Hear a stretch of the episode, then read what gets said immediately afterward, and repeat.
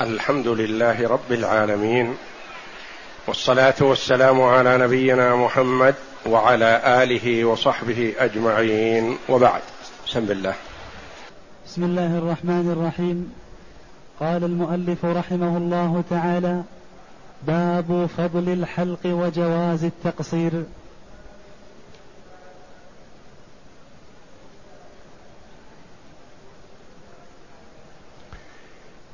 باب فضل الحلق وجواز التقصير. هذا الباب بوبه الشارح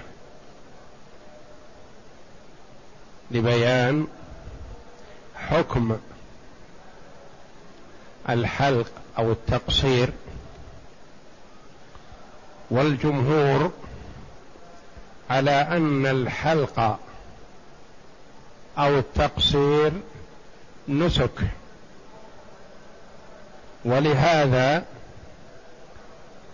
فضل الحلق على التقصير لأن التفضيل في الأنساك وفيما يتعبد به بخلاف المباحات والخروج من النسك فإنه لا تفضيل في هذا المباح كله على ما على اسمه مباح لا فضل في بعضه على بعض.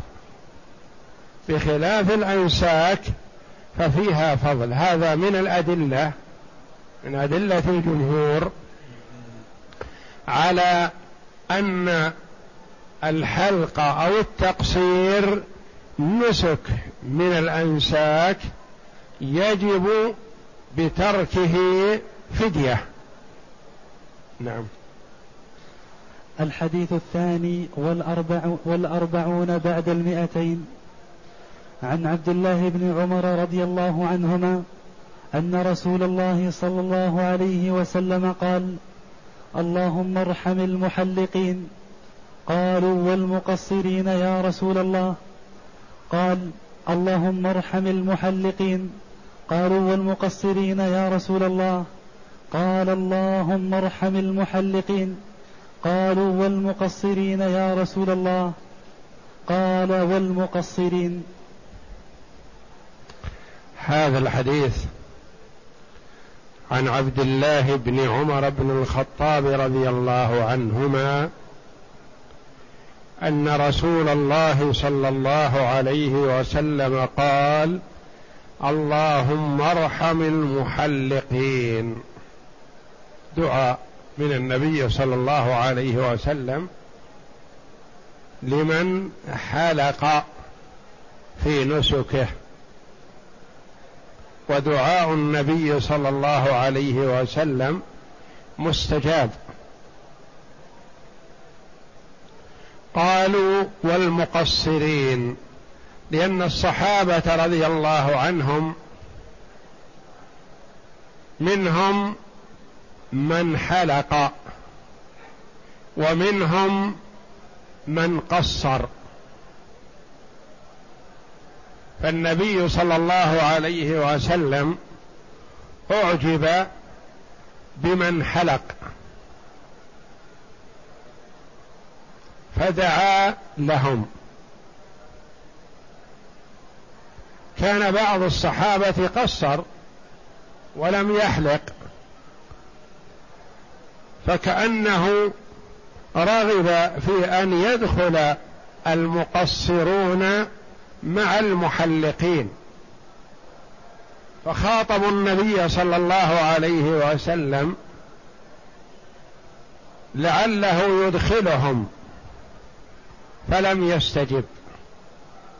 ودعا للمحلقين. ثم خاطبوه ثانية فلم يستجب. ودعا للمحلقين. وذلك أن النبي صلى الله عليه وسلم أولا هذا الدعاء اختلف فيه العلماء. أين وقع؟ هل هو وقع في صلح الحديبية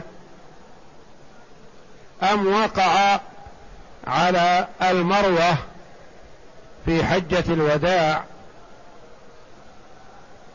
أم وقع في عمرة أخرى في عمرة الجعرانة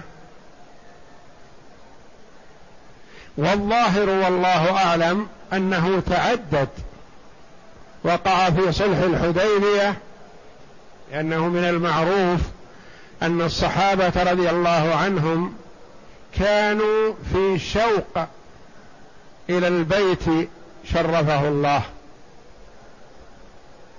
وجاءوا محرمين بنسك عمرة يريدون الدخول إلى مكة والطواف بالبيت.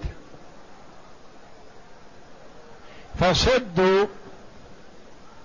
فكان الصحابة رضي الله عنهم بودهم أن دخلوا. ولو مع قتال الكفار. النبي صلى الله عليه وسلم رأى أن الصلح أفضل فصالح كفار قريش على أنه يعود هذه السنة إلى المدينة بدون عمرة ويعتمر في السنة القابلة في سنة سبع من الهجرة. فلما ابرم الصلح بين النبي صلى الله عليه وسلم وكفار قريش ما استساغه كثير من الصحابة رضي الله عنهم. ما يحب أن يرجعوا وقد شارفوا وقاربوا الوصول إلى البيت ثم يصدون عنه. فكانوا يتمنون أن يدخلوا ولو مقاتلين لكفار قريش.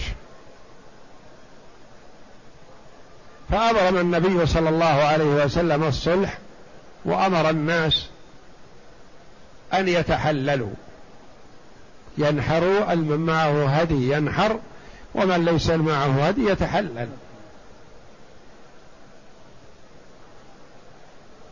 فتوقف الناس.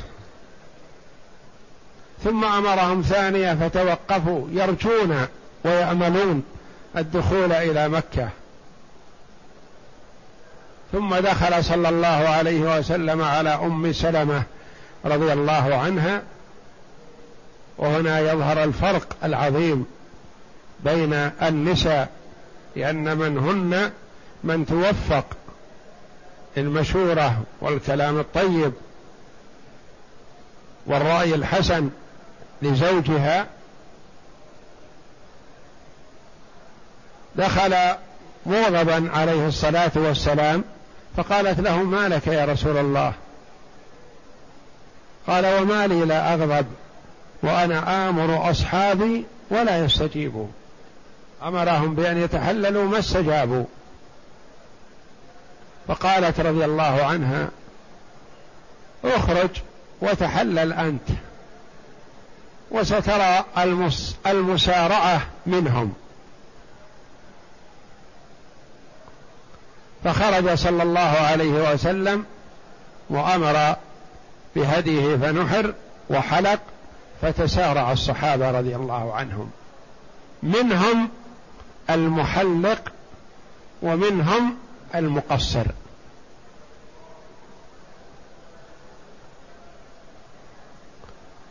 الموضع الثاني قيل إنه في حجة الوداع في العمرة أمر الصحابة رضي الله عنهم أن يجعلوها عمرة من لم يسق الهدي. فاستفسروا وتأكدوا عن هذا التحلل أو التحلل كامل أو نحو ذلك كما تقدم لنا. فبين لهم صلى الله عليه وسلم أنه الحل كله.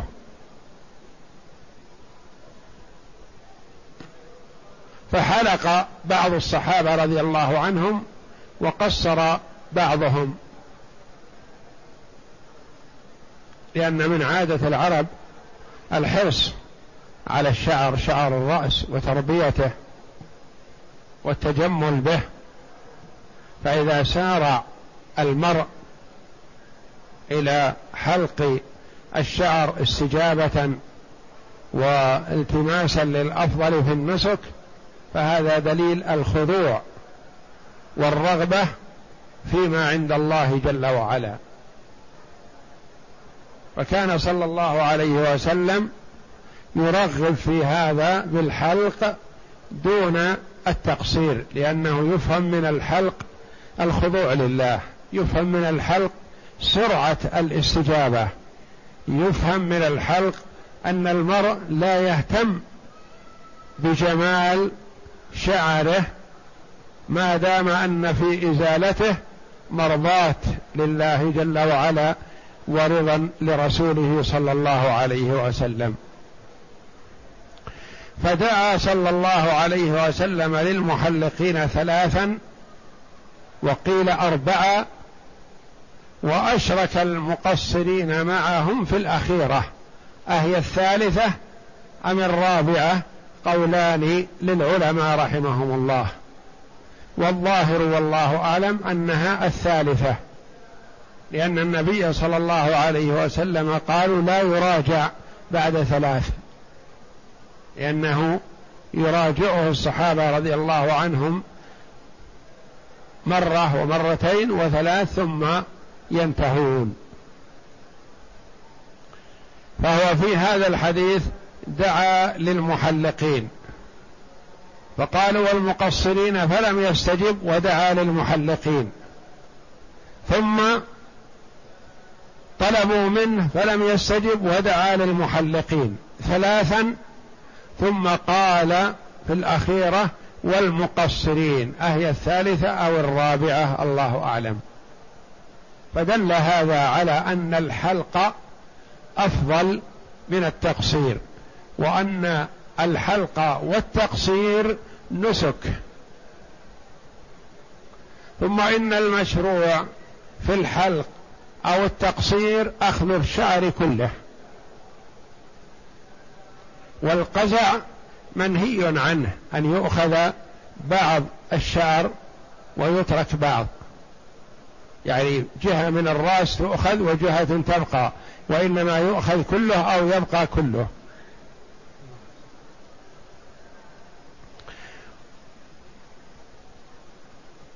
ويرى الإمامان مالك وأحمد رحمة الله عليهما أنه يجب أن يعمم سواء كان الحلق أو التقصير. ويرى الإمامان أبو حنيفة والشافعي أنه لا يلزم التعميم بل لو حلق بعض وترك بعض وكذا التقصير. ثم اختلفوا رحمة الله عليهما في المجزئ. فيرى أبو حنيفة النصف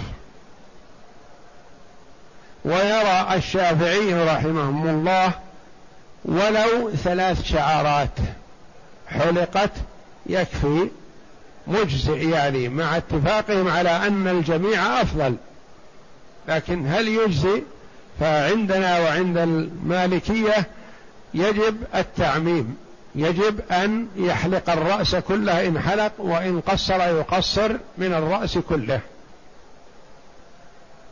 أبو حنيفة يكتفي بالنصف. الشافعي يرى ولو قليل ولو ثلاث شعارات حلقت أو قصر منها يكفي هذا. ولا شك أن الأفضل هو التعميم لأنه الوارد في السنة وهو الذي فعله النبي صلى الله عليه وسلم حينما حلق وفعله الصحابة رضي الله عنهم. نعم.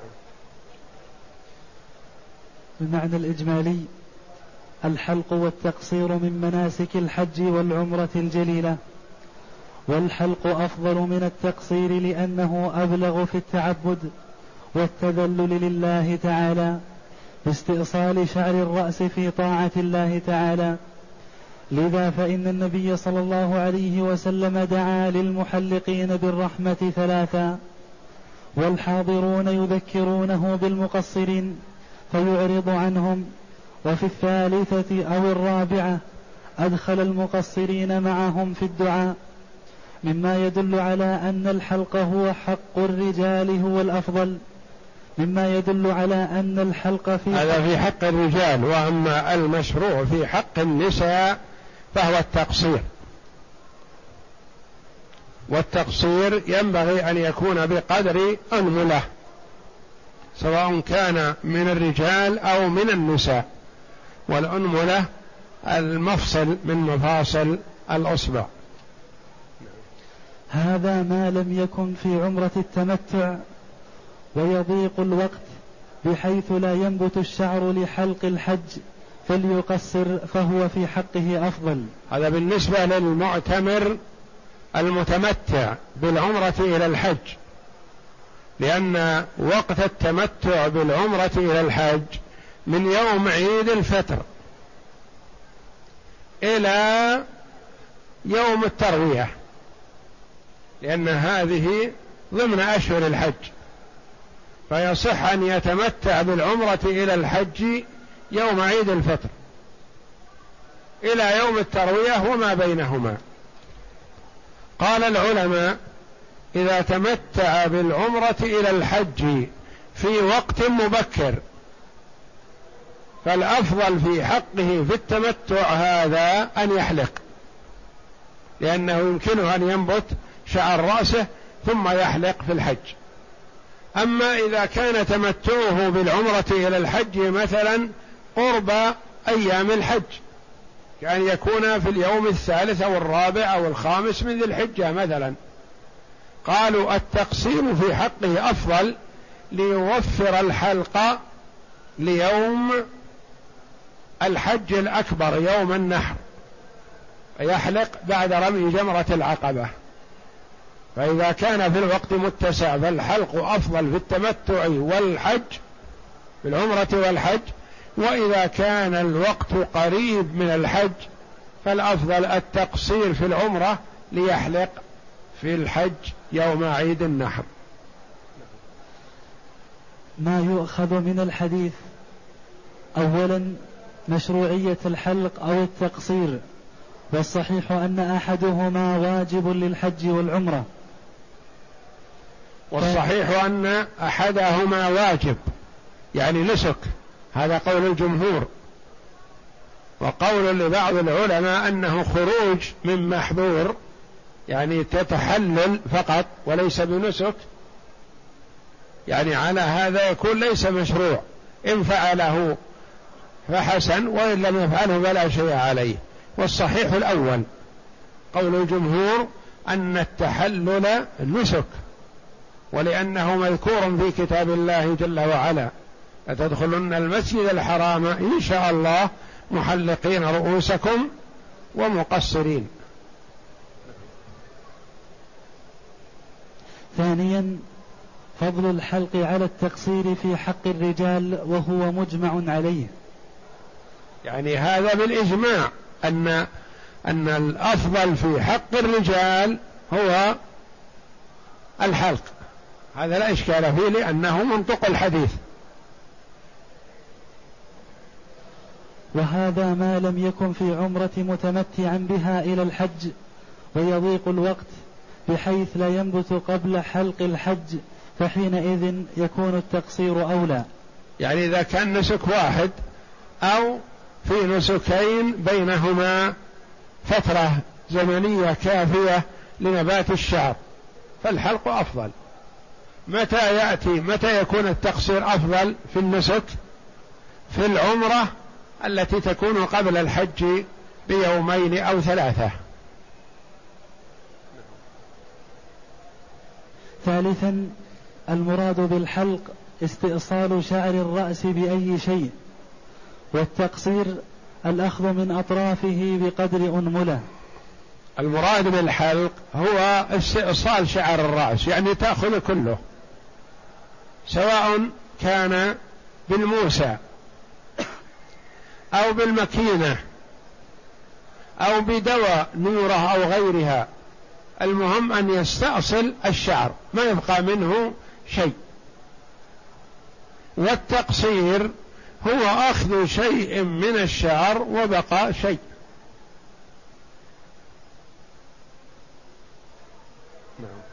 رابعا المشروع هو الاكتفاء بالحلق أو التقصير لا الإتيان بهما جميعا. المشروع هو واحد منهما. إذا حلق فذلك أفضل. وإن قصر فالتقصير مجزئ ويحصل به النسك. ثم لو حلق بعد ذلك ما يكون له حظ من الدعاء للمحلقين. لأن المهم أن يتحلل بواحد منهما. إن تحلل بالحلق حصل على فضل الحلق. فإن تحلل بالتقصير ثم بدا له بعد ذلك أن يحلق يكون فاته الثواب. نعم. خامسا استدل, استدل بتفضيل الحلق على التقصير بأنهما نسكان من مناسك الحج وليس لاستباحة المحظور فقط وإلا لما فضل أحدهم لم وإلا لما فضل أحدهما على الآخر. وهذا هو الأصح من قولي العلماء وهو ما ذهب إليه الجمهور وهو مذهب الأئمة الأربعة. نعم. سادسا الذي يفهم من الحلق في هذا الحديث هو أخذ جميع شعر الرأس وهو الصحيح الذي يدل عليه الكتاب والسنة من قول النبي صلى الله عليه وسلم وفعله. وهذا باتفاق على أن الأفضل في الحلق أخذ الشعر الرأس كله أو في التقصير التعميم عليه كله. ثم هل يجزئ بعض دون بعض كما تقدم؟ الإمامان مالك وأحمد يريان أنه يلزم أخذ جميع الشعر أو التقصير من مجموع الشعر. أبو حنيفة يكتفي بالنصف فأكثر. الشافعي يقول لو حلق ثلاث شعرات أو قصر من ثلاث شعرات كفاه نعم وهو مذهب الإمامين مالك وأحمد.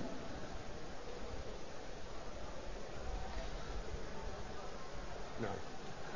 باب طواف ال... باب طواف الإفاضة والوداع.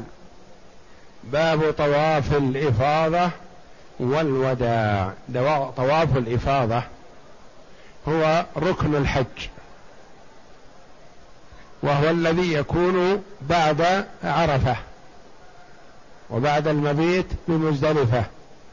وترتيبه في الأفضلية يكون بعد التحلل الأول. وهو ركن من أركان الحج لا يتم حج المرء إلا بالإتيان به.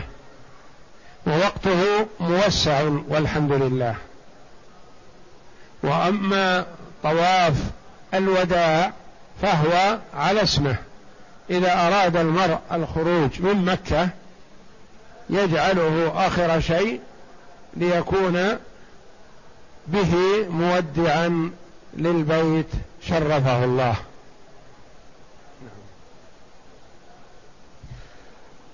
الحديث الثالث والأربعون بعد المئتين. عن عائشة رضي الله عنها قالت حججنا مع النبي صلى الله عليه وسلم فأفضنا يوم النحر فحابت صفية. فأراد النبي صلى الله عليه وسلم ما يريد الرجل من أهله فقلت يا رسول الله إنها حائض. فقال أحابستنا هي؟ فقالوا يا رسول الله إنها قد أفاضت يوم النحر. قال اخرجوا. وفي لفظ قال النبي صلى الله عليه وسلم عقري عقرا. عقرا حلقا. أطافت يوم النحر قيل نعم قال فانفري. عائشة رضي الله عنها تخبر عن أمهات المؤمنين رضي الله عنهن أنهن أدين طواف الإفاضة يوم النحر فادينا ركن الحج.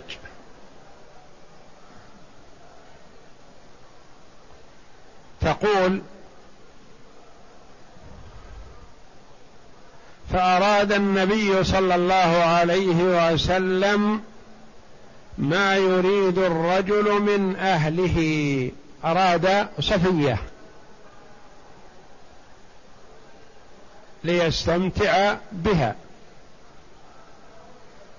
فقالت له عائشة رضي الله عنها إنها حائض. فتأثر النبي صلى الله عليه وسلم لهذا. لما أخبر أنها حائض وهم يريدون السفر إلى المدينة تم الحج.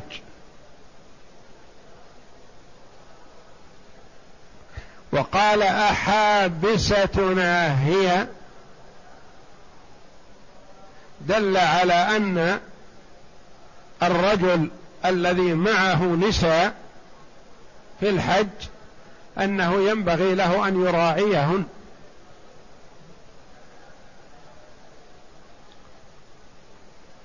ويهتم لهن. فالمرأة إذا كانت حائض ولم تطف طواف الوداع يصعب عليها أن تخرج لم تطف طواف الإفاضة. يصعب عليها أن تخرج وقد بقي عليها ركن من أركان الحج. ويصعب عليها أن تبقى وحدها ويذهب رفقتها. فرفقتها إذن الأولى بهم والأجدر أن يبقوا معها.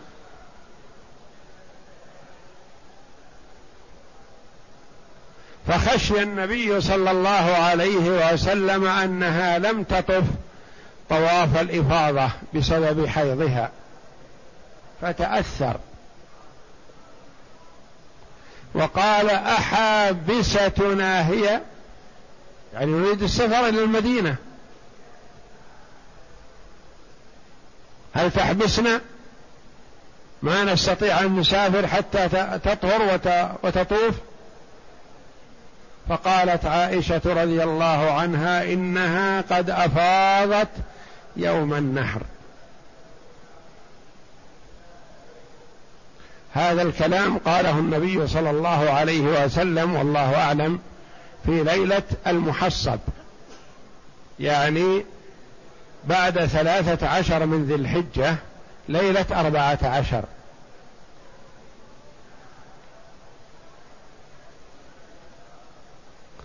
لأن النبي صلى الله عليه وسلم دخل من منى يوم ثلاثة عشر بعد أن رمى الجمار الثلاث وصلى بالمحصب بالأبطح الظهر عليه الصلاة والسلام. وأقام بقية اليوم وفي الليل هجع هجعة خفيفة نام وقبل الصباح دخل من مكانه إلى البيت وودع وتوجه إلى المدينة. فخشي النبي صلى الله عليه وسلم أن صفية لم تطف طواف الإفاضة. فقالت له عائشة رضي الله عنها إنها قد أفاضت. فقال فلتنفر إذا الوداع يسقط عنها. وفي لفظ قال النبي صلى الله عليه وسلم عقر حلقا. أطافت يوم النحر؟ قيل نعم. قال فانفري. يعني اخرجي ما ما يحبسك طواف الوداع وإنما الذي يحبسك ويحبسنا معك طواف الإفاضة. دعا عليها بقوله عقرا يعني أنها تكون عاقر ما تلد. أو أنها تكون سببا في عقر أهلها وذويها. حلقة تصاب بألم الحلق أو تصاب بسبب بشيء يسبب حلق شعرها وهذه الألفاظ تأتي على لسان العربي. لا يريد معناها الحقيقي الدعاء على الشخص. مثل قول النبي صلى الله عليه وسلم تربت يداك ثكلتك أمك يا معاذ. يقول النبي ثكلتك أمك يا معاذ. وقد أقسم النبي صلى الله عليه وسلم بقوله والله يا معاذ إني لا أحبك. وقال لمعاذ ثكلتك أمك يعني فقدتك أمك. ويقال مثلا تربت يمينك أو تربت يداك. هذه الألفاظ يدعى بها عندما يتأثر المرء من شيء ما يدعو وهو لا يريد معناها الحقيقي. فالنبي صلى الله عليه وسلم دعا على صفية لما علم أنها حاضت خشية أن تحبس الرفقه حتى تطهر. خشية أن تكون ما طافت طواف الإفاضة فتحبسهم. فلما علم أنها أفاضت ما بقي إلا طواف الوداع أمرها بأن تخرج وليس عليها طواف وداع. والله جل وعلا حكيم عليم. أوجد ما يمكن التي حجها النبي صلى الله عليه وسلم. أسماء بنت عميس ولدت في الميقات قبل أن تحرم. كيف تحرم؟ وهي الآن ولدت ترجع للمدينة وقد خرجت للحج. بين لها النبي صلى الله عليه وسلم الحكم.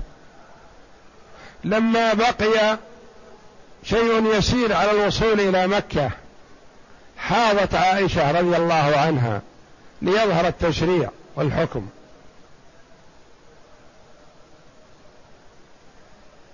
في عرفة سقط رجل من راحلته ووقصته رمته ومات. اندق عنقه ومات. ليظهر التشريع إذا مات المحرم. ماذا يعمل نحوه؟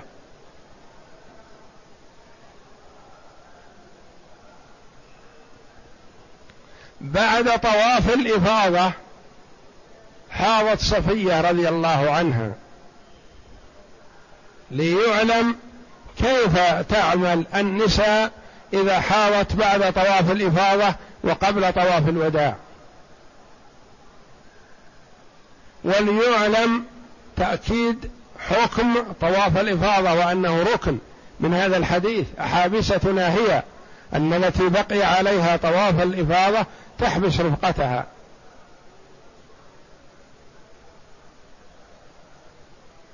وهكذا يظهر الله جل وعلا لعباده الأحكام على لسان رسوله صلى الله عليه وسلم. لو لم تحصل هذه في حجة الوداع مثلا أشكل على الناس كيف يصنعون ماذا يعملون. فأظهر الله جل وعلا الأحكام الشرعية جلية على لسان محمد صلى الله عليه وسلم.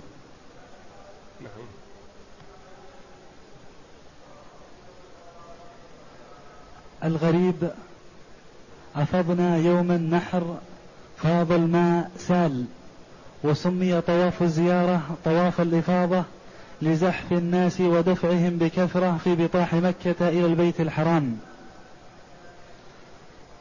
أحابستنا يعني توجه الناس كلهم من منى إلى مكة أشبه ما يكون بجريان الماء.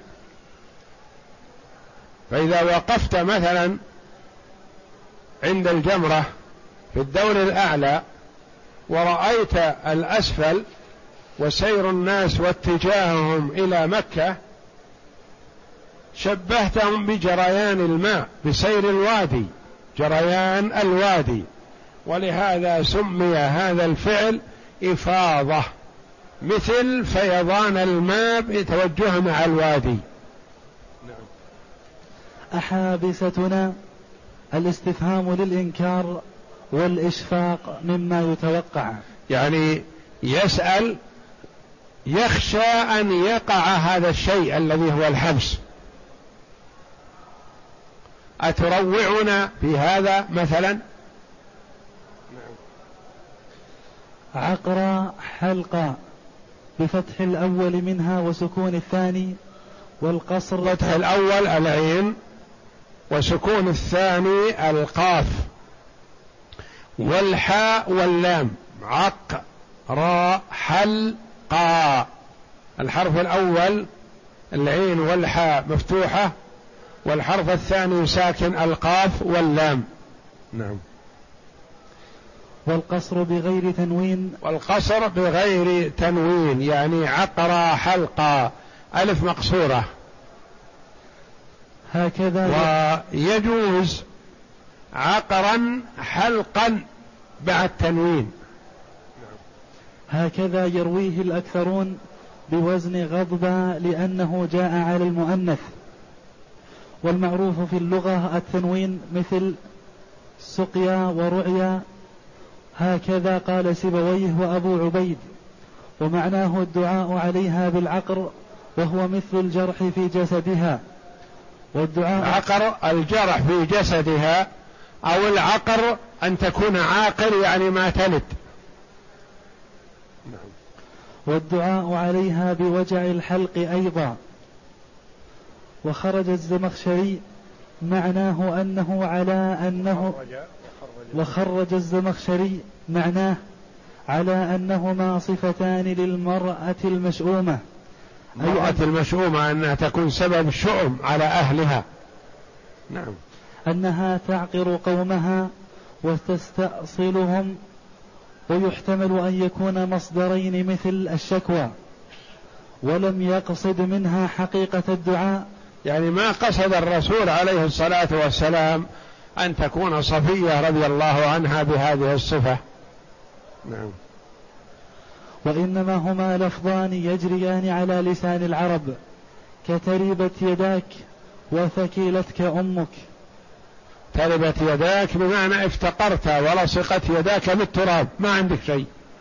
وثكلتك أمك فقدتك. والنبي صلى الله عليه وسلم قال لمعاذ ثكلتك أمك يا معاذ. وقد أقسم صلى الله عليه وسلم أنه يحبه. فانفري بكسر الفاء وضمها والكسر أفصح. وبه جاء القرآن انفروا خفافا وثقالا ومعناه اخرجي. اخرجي يعني مع الحجيج. إذا خرجوا فاخرجي ولو أنك لم تطوفي للوداع بسبب الحيض. المعنى الإجمالي ذكرت عائشة رضي الله عنها أنهم حجوا مع النبي صلى الله عليه وسلم في حجة الوداع. في حجة الوداع وكان النبي صلى الله عليه وسلم معه أمهات المؤمنين كلهن. فلما قضوا مناسكهم أفاضوا ليطوفوا بالبيت العتيق ومعهم زوجته صفية رضي الله عنها. ومعهم زوجه. فالزوج تطلق على الذكر والأنثى. يقال عائشة زوج النبي صلى الله عليه وسلم. صفية زوج النبي صلى الله عليه وسلم. ويقال علي زوج فاطمة. وكلمة زوج في اللغة تطلق على الذكر والأنثى. فلما كانت ليلة النفر حاضت صفية فجاء النبي صلى الله عليه وسلم يريد منها ما يريد الرجل من أهله. فأخبرته عائشة ليلة النفر هي ليلة أربعة عشر كما تقدم. وذلك أن النبي صلى الله عليه وسلم بقي في منى إلى اليوم الثالث عشر.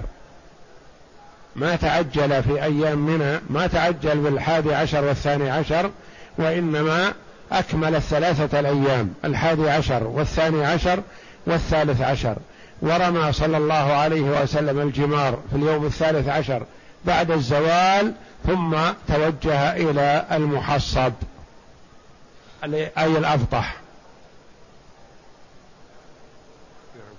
فأخبرته عائشة أنها حاضت فظن صلى الله عليه وسلم أنه أدركها الحيض فلم تطف طواف الإفاضة؟ لأن هذا الطواف ركن لا يتم الحج. قد يقول قائل مثلا كيف يريد منها النبي صلى الله عليه وسلم ما يريد من أهله ما يريد الرجل من أهله ثم يتوقع أنها ما أفاضت لأن المرأة إذا لم تكن أفاضت ما يصح أن يقربها زوجها. فجمع بعض العلماء رحمة الله عليهم بقوله النبي صلى الله عليه وسلم أذن لنسائه بأن يفضن يوم العيد. ومن المعلوم أن الطاهرة أفاضت والحائض ما أفاضت ما تفيض. فحينما أراد النبي صلى الله عليه وسلم من صفية ما يريد الرجل من أهله على أنها أفاضت يوم العيد. فلما قيل له أنها حائض خطر على باله أنها ما أفاضت مع النساء يوم العيد بسبب حيضها وأنها لا تزال حائض. فتأثر للحبس والتأخير. فهو ما يريد منها صلى الله عليه وسلم ما يريد الرجل من أهله إلا وهو يظن أنها أفاضت وأدت ما عليها وتحللت التحلل الكامل. لأن هذا الطواف ركن لا يتم الحج بدونه. قال صلى الله عليه وسلم احابسه ناهي هنا حتى تنتهي حيضتها وتطوف لحجها. فأخبروه أنها قد طافت طواف الإفاضة قبل حيضها. فقال على أن من لم تطف طواف الإفاضة أنها تتأخر وتحبس رفقتها.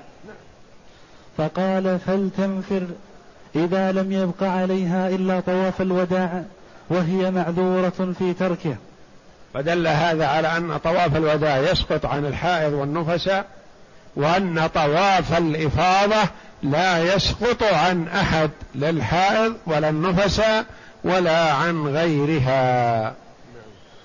ما يؤخذ من الحديث اولا أن طواف الإفاضة ركن من أركان الحج لا يسقط بحال. ثانيا أن على أمير الحج ورئيس الرفقة ونحوها انتظار من حاضت حتى ينتهي حيضها. وتطوف طواف الحج. ثالثا أن طواف الوداع غير واجب على الحائض وأنها تخرج ليس عليها فداء لتركها. ليس عليها فداء لتركها الطواف. الحديث الرابع. الحديث الرابع والأربعون بعد المئتين. عن عبد الله بن عباس رضي الله عنهما قال أمر الناس أن يكون آخر عهدهم بالبيت إلا أنه خفف عن المرأة الحائض. هذا الحديث عن عبد الله بن عباس رضي الله عنهما. قال أمر الناس أن يكون آخر عهدهم بالبيت. إلا أنه خفف عن المرأة الحائض. ومثلها النفساء. أمر الناس. هذه اللفظة أولا من الآمر؟ إذا قيل أمر الناس. إذا قال الصحابي أمر الناس. لا ينصرف إلا إلى المشرع الذي هو الرسول صلى الله عليه وسلم. هو الآمر. بأن لا ينصرف.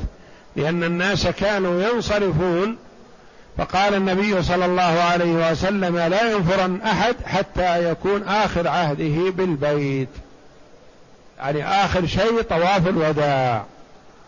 فالناس ولفظ هذا الحديث ابن عباس دل على أن طواف الوداع واجب على الحاج.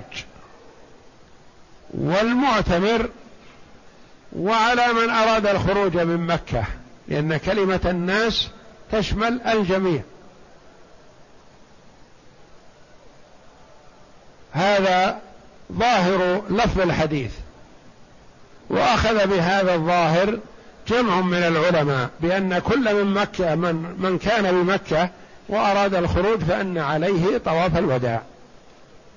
وبعضهم يرى أن طواف الوداع واجب على الحاج والمعتمر فقط دون المقيم بمكة.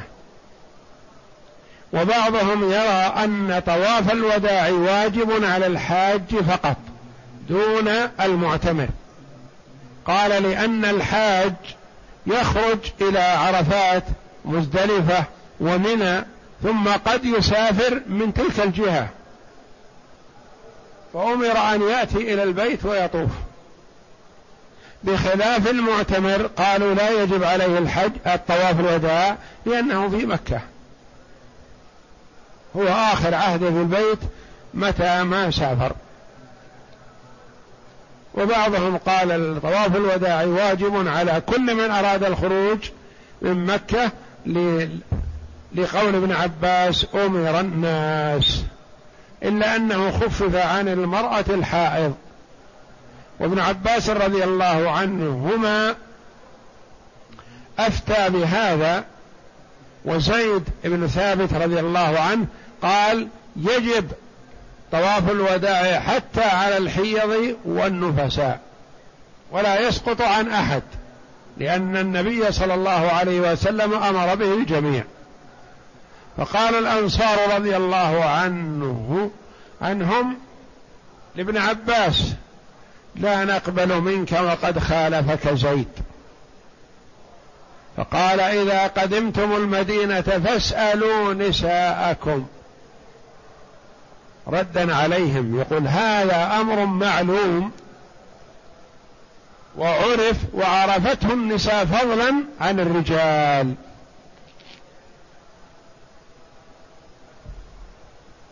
فقدموا المدينة وسألوا أم سليم. رضي الله عنها. أم أنس بن مالك. فقالت نعم أنا حطت وأمرني النبي صلى الله عليه وسلم بأن أخرج بلا طواف وداع. نعم. المعنى الإجمالي لهذا البيت الشريف تعظيم وتكريم فهو رمز لعبادة الله والخضوع والخشوع بين يديه. فكان له في الصدور مهابة وفي القلوب إجلال وتعلق ومودة. ولذا شرع للقادم عليه أن يحييه بالطواف به قبل كل عبادة. شرع التحية أول القدوم والطواف ولهذا الأفضل للحاج والمعتمر أول ما يبدأ عند وصول مكة الطواف بالبيت شرفه الله. لا يذهب يمينا ولا شمالا حتى يطوف بالبيت. فإن النبي صلى الله عليه وسلم جاء عليه الصلاة والسلام على راحلته حتى دخل المسجد وطاف ولم يلتفت لشيء ما.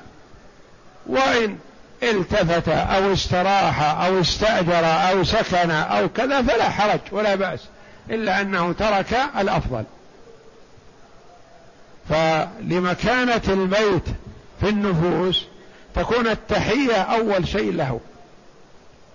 ويكون الوداع آخر شيء عنده. فهذا من تعظيم البيت. لأن الطواف ميزته ولد السفر أن يكون آخر عهده به ليتفرغ لتلك الساعة الرهيبة. التي تنقطع فيها القلوب وتذرف فيها الدموع عند مفارقته هذا البيت الذي تهفو إليه الأفئدة وتحن للقرب منه القلوب شوقا إلى رحابه المقدسة. المجاورة في قرب هذا البيت نعمة عظيمة لمن وفقه الله جل وعلا القبول.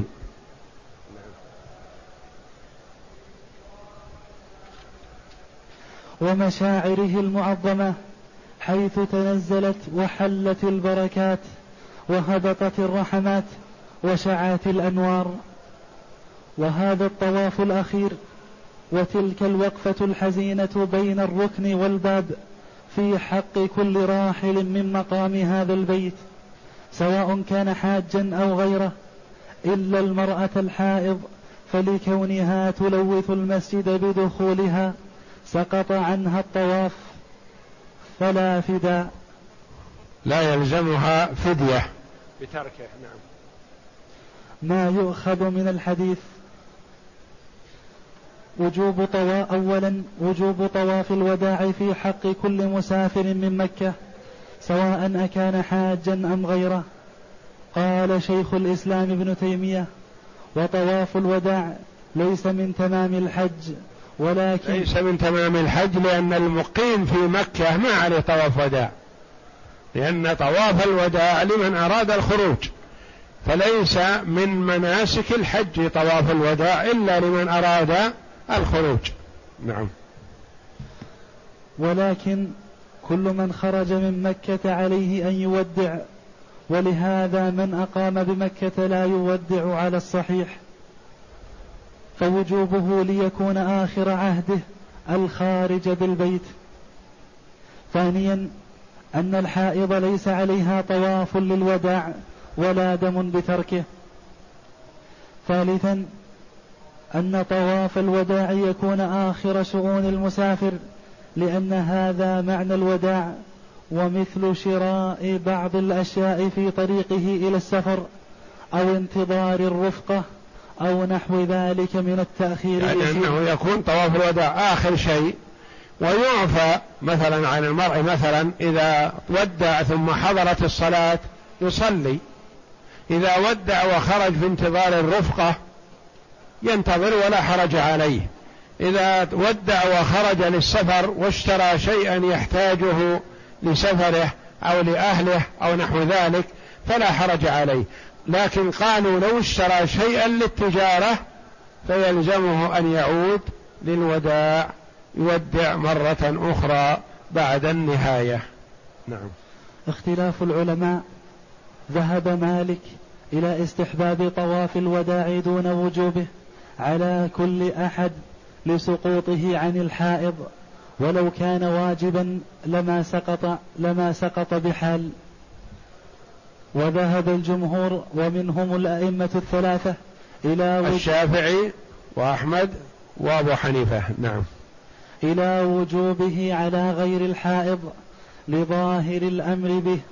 قال ابن المنذر قال عامة فقهاء الأمصار ليس على الحائض التي أفاضت طواف وداع. والله أعلم. وصلى الله وسلم وبارك على عبده ورسول نبينا محمد وعلى آله وصحبه أجمعين.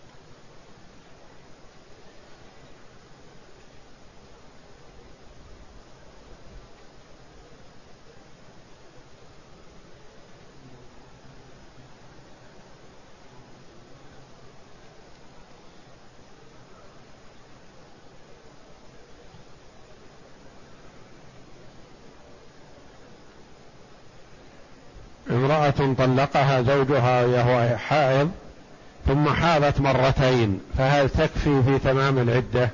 أولا يحرم الطلاق حال الحيض فهو طلاق بدعة ويؤمر المطلق بمراجعتها وإمساكها حتى تطهر ثم تحيض ثم تطهر ثم إن شاء طلق وإن شاء أمسك.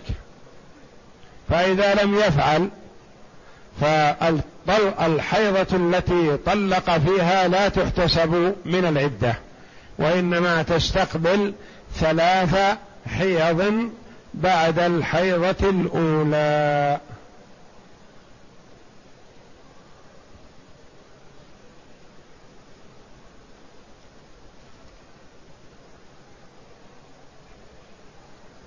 هل الحلق أفضل بالحج والعمرة أو الحج فقط؟ بل هو أفضل بالحج والعمرة لأن النبي صلى الله عليه وسلم قال هذا القول يروى أنه قاله في الحج وقاله في العمرة.